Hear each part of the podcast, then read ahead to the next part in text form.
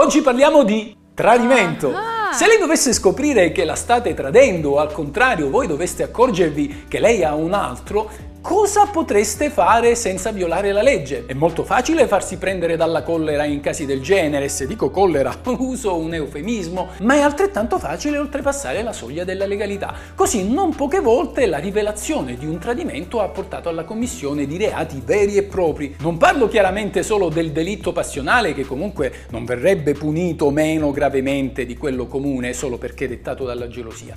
Come vedremo a breve, anche nelle tradizionali sceneggiate è facile violare il codice penale. Ecco allora 10 cose da sapere e non fare quando scoprirete un tradimento.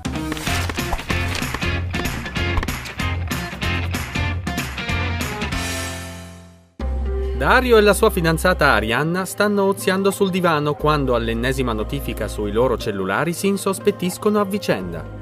Spinti da una morbosa curiosità si strappano l'un l'altra i telefoni di mano per verificare con chi si stesse sentendo il partner. Dopo aver esaminato la chat fraudolenta, ognuno dei due scopre di essere vittima di tradimento. Quello che ora dovranno affrontare... No ragazzi, che fate così vi ammazzate? Ci sono soluzioni più pacifiche per risolvere le dispute.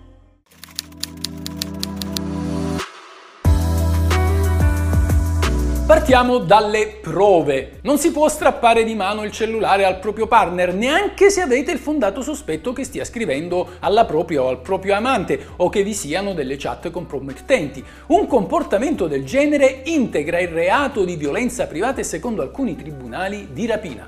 Peraltro, anche una volta che avete in mano l'altrui smartphone, tutto ciò che leggerete sarà aria fritta. Si tratta infatti di un dato acquisito in violazione dell'altrui privacy e della segretezza della corrispondenza, che come voi insegnate a me è tutelata dalla Costituzione. Queste prove quindi non possono essere utilizzate in un eventuale processo. Vi toglierete sì il dubbio sul tradimento, ma se vorrete chiedere la separazione dal coniuge con addebito della responsabilità a suo carico, non avrete modo per dimostrare la relativa colpa.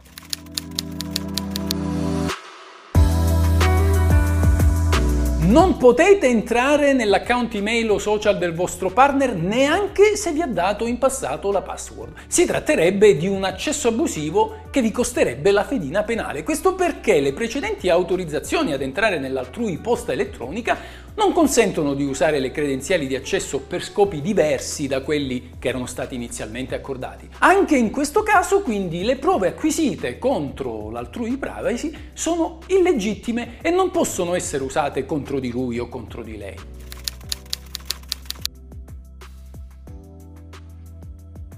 Già, ma allora viene da chiedersi come fare a dimostrare un tradimento davanti a un giudice? Escludiamo dal campo che si possano lasciare registratori accesi in casa perché anche questi sono vietati dalla legge e potrebbero essere oggetto di una denuncia penale. Le registrazioni sono consentite solo se anche voi siete presenti alla conversazione. Quindi si dovrebbe trattare di una confessione. Il vostro lui o la vostra lei vi dichiara che vi ha tradito e voi lo registrate a sua insaputa in modo da incastrarlo in caso di un futuro processo. Ma potete anche ingaggiare un detective privato che lo pedini e lo fotografi ovunque va. Questo comportamento è del tutto lecito.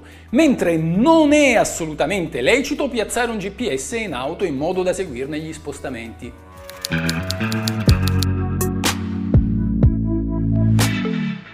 Per quanto sia la cosa più spontanea e naturale che viene da fare, chi scopre che il proprio partner con cui convive lo ha tradito non può sbatterlo fuori di casa. Questo perché si tratterebbe di uno spossessamento vietato sia dalla legge civile che da quella penale. In pratica commettereste anche un reato. Se proprio non volete più vederlo in faccia, dovreste andare via di casa, anche se vostra, per poi intimargli di fare le valigie ed andare via nel più breve tempo possibile. Chi infatti convive con un'altra persona, seppur non in casa propria, vanta un diritto abitativo all'interno di questa dimora, che per quanto precario non può essere interrotto di punto in bianco. Bisogna quindi dargli il tempo sufficiente a trovare un'altra sistemazione. Chi viene costretto ad andare a dormire in albergo senza poter riprendere in mano la propria roba può sporgere querela.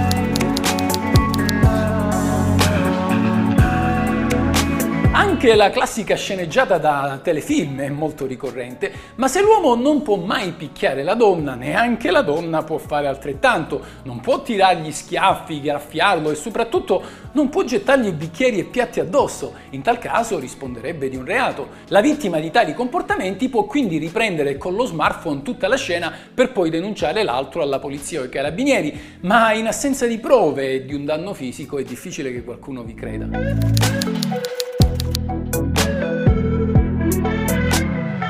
Quando ci si lascia per un tradimento, i due ex se la dicono di santa ragione. Eppure gli insulti sono vietati dalla legge. Dire sei una pu oppure sei un porco maiale può costituire ingiuria che anche se non è più un reato può essere comunque sanzionata civilmente e non solo. È assolutamente vietato rivelare il fatto ai propri amici con modalità tali da infangare l'altrui reputazione anche se ciò costituisce un legittimo e abbastanza naturale sfogo. In questo caso si risponderebbe del ben più grave reato di diffamazione. Quindi potete dire che lui vi ha tradito, ma lasciando la questione con queste parole. Attenti a come vi comportate infine con l'amante. Se anche ne conoscete l'identità, non potete scrivergli e offenderlo o tantomeno minacciarlo. Comportamenti di questo tipo vi esporrebbero a una sicura querela e se poi lo fate più di una volta potreste anche essere denunciati per stalking e in quel caso il mal d'amore sarà il problema minore. Sapete perché? Perché questa è la legge. Questa è la legge. Questa è la legge. Ciao amici, se vi interessa sapere cosa dice la legge, come va interpretata, cosa si può fare e cosa non si può fare, il tutto in un linguaggio semplice ed accessibile a tutti, iscrivetevi al mio canale, questa è la vera legge.